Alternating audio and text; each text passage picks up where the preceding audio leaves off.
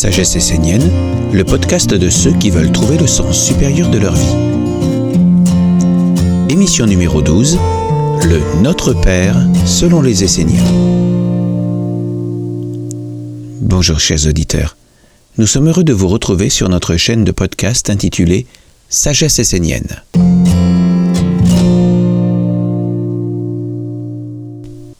La prière du Notre Père est l'une des prières les plus connues au monde, et pourtant c'est l'une des plus méconnues.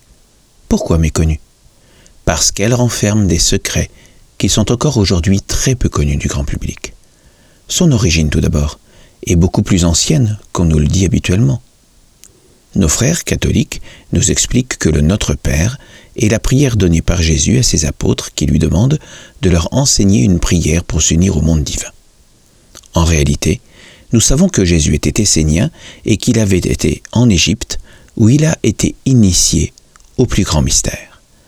Des documents attestent, notamment un célèbre papyrus, que le Notre Père était connu des religieux égyptiens bien avant la naissance de Jésus.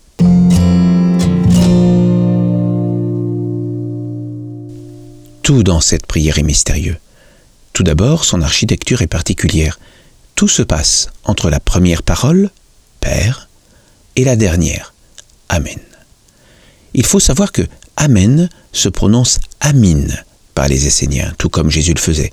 Il signifie Ainsi soit-il, dans le sens de Je donne ma prière à la terre-mère pour qu'elle fasse tout pousser, je m'en remets à elle. Autrement dit, en résumé, ce mot symbolise la mère.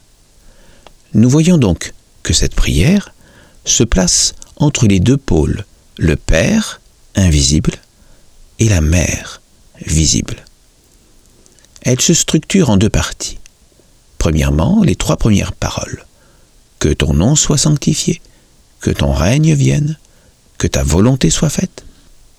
Deuxièmement, les quatre dernières paroles. Donne-nous notre pain, pardonne nos offenses, ne nous soumets pas à la tentation, délivre-nous du mal. La première partie est faite de trois phrases. Elles correspondent au monde divin. Le nombre 3 correspond d'ailleurs à la perfection du monde divin. Ensuite, la deuxième partie de quatre phrases pour le monde de la matière. Et d'ailleurs, numérologiquement parlant, le 4 est le symbole de la manifestation terrestre. Nous avons donc sept phrases correspondant aux sept règnes de la création que Moïse appelle jour, qui viennent de l'hébreu yur, qui signifie lumière. Les sept jours de la création représentent en fait les sept niveaux d'existence dans l'univers. Du plus subtil au plus dense, nous avons les dieux, les archanges, les anges pour le monde divin. Puis nous avons les hommes, les animaux, les végétaux et les minéraux pour le monde de la matière. La pratique du Notre Père est donc une méthode qui nous permet de nous harmoniser avec l'ensemble de l'univers et des règnes de la création.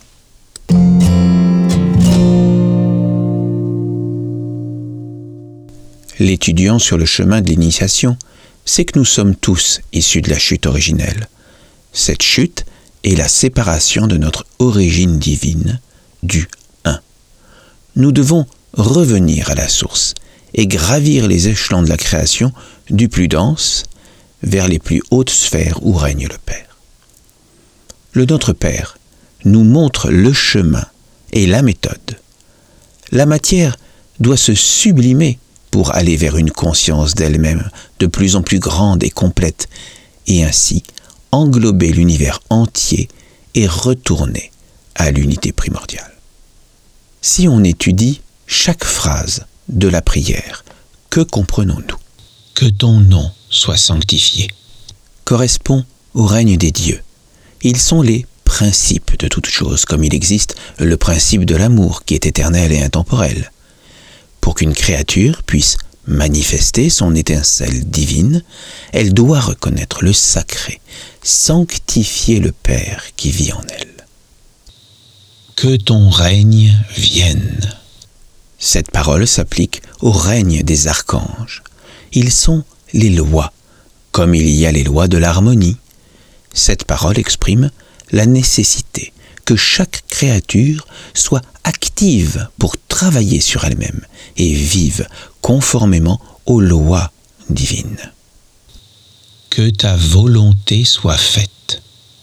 Cette parole se rapporte au règne des archanges. Ils sont les vertus divines en action, comme la sagesse ou la bonté par exemple.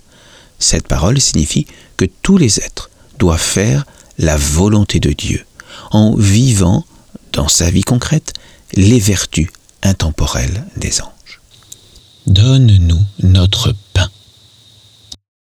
Cette parole correspond au règne des hommes, mais qui est l'homme et quelle est sa fonction dans l'univers?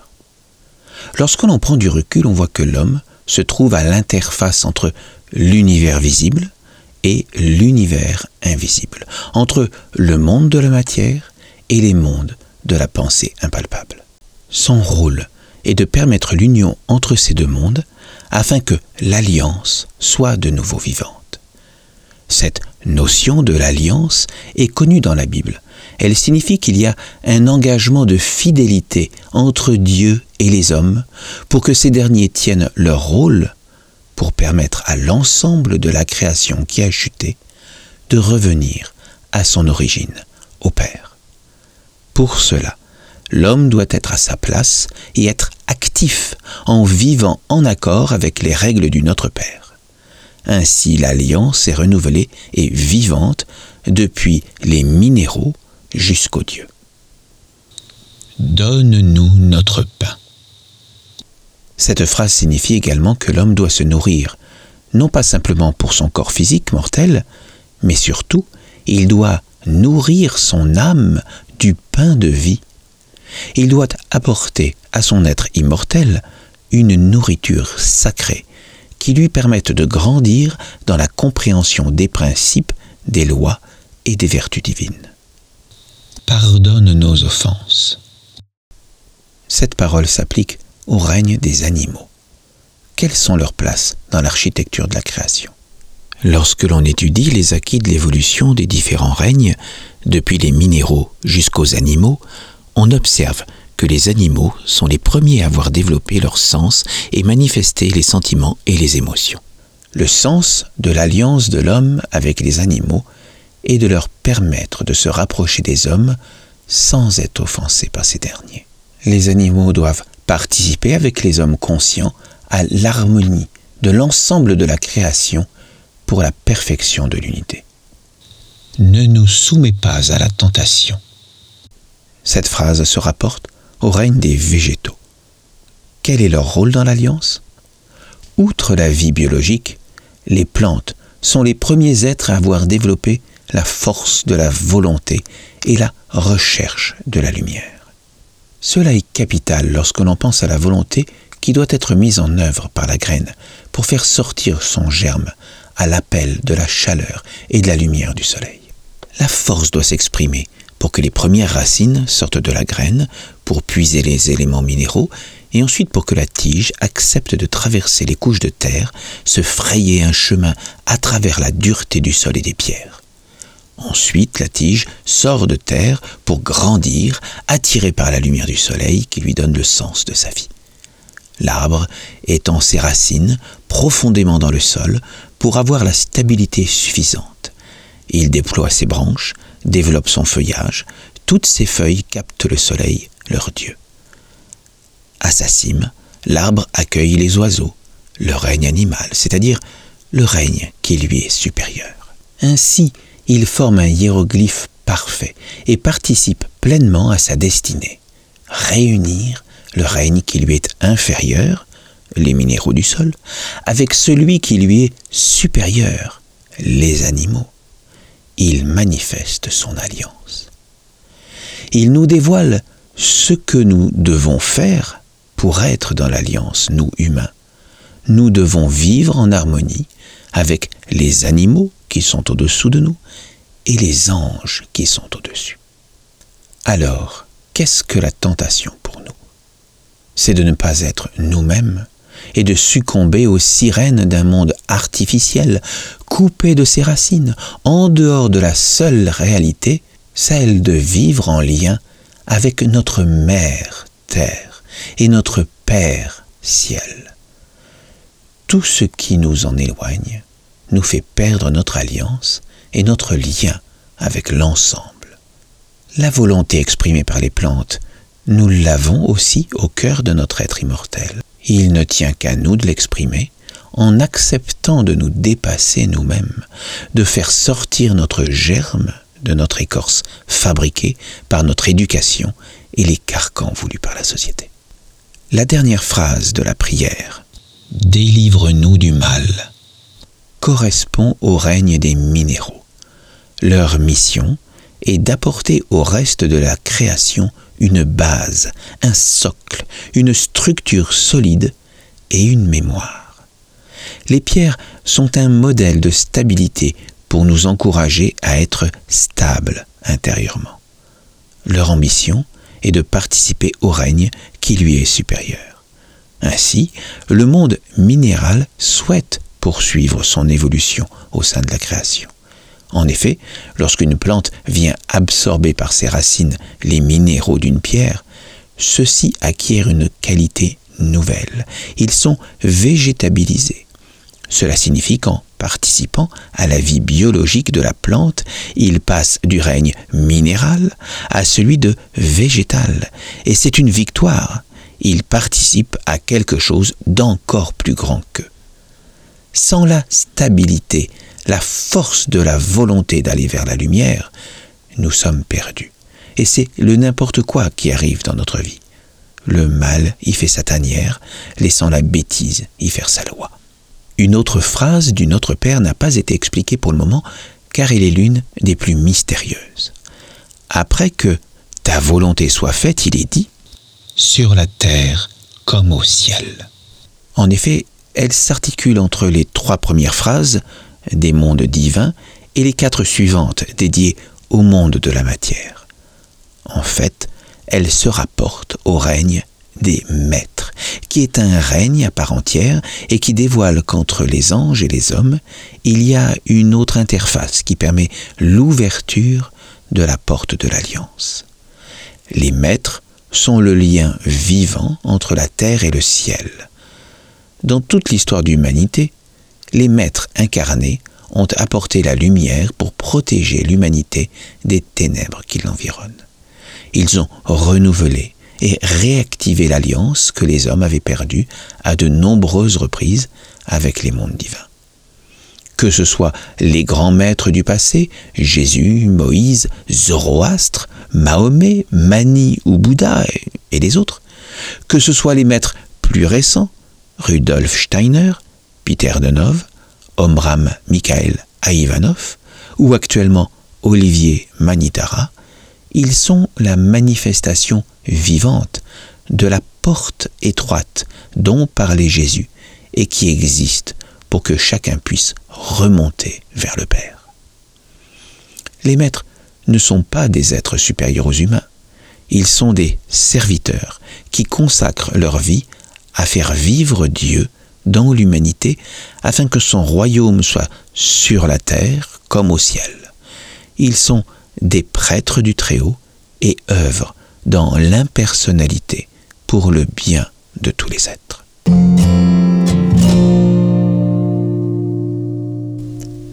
La prière du Notre Père n'est pas destinée à être récitée comme une litanie inlassablement répétée. Elle a été créée pour être vécue.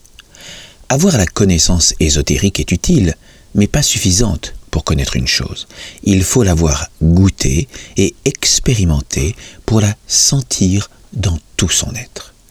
Pour la prière du Notre Père, il nous est donné la possibilité de l'expérimenter en mouvement, et cela fait partie de l'enseignement des Esséniens. Voilà, nous arrivons au terme de notre podcast.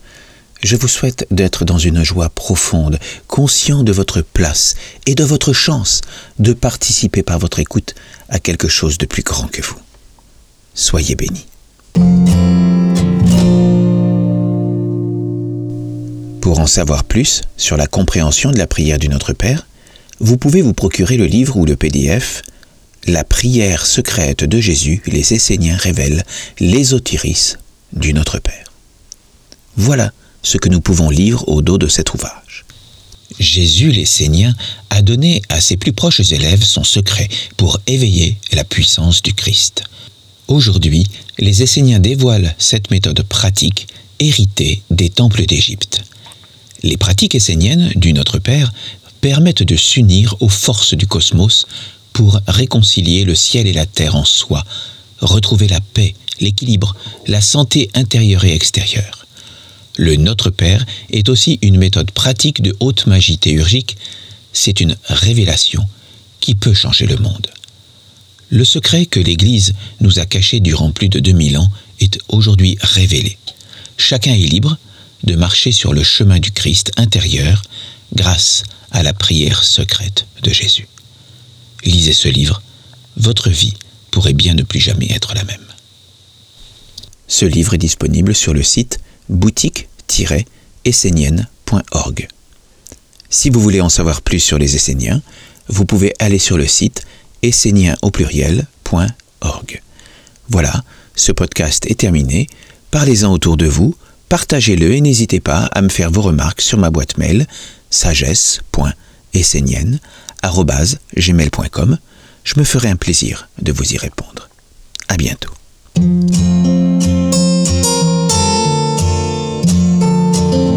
Nous espérons que ce podcast a répondu à certaines de vos questions et nous vous invitons à vous abonner à notre chaîne.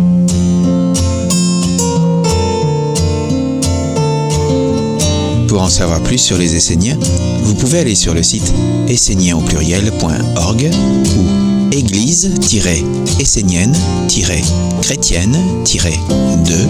église-chrétienne-de-france.fr ou église-essénienne-chrétienne-nouvelle-aquitaine.fr.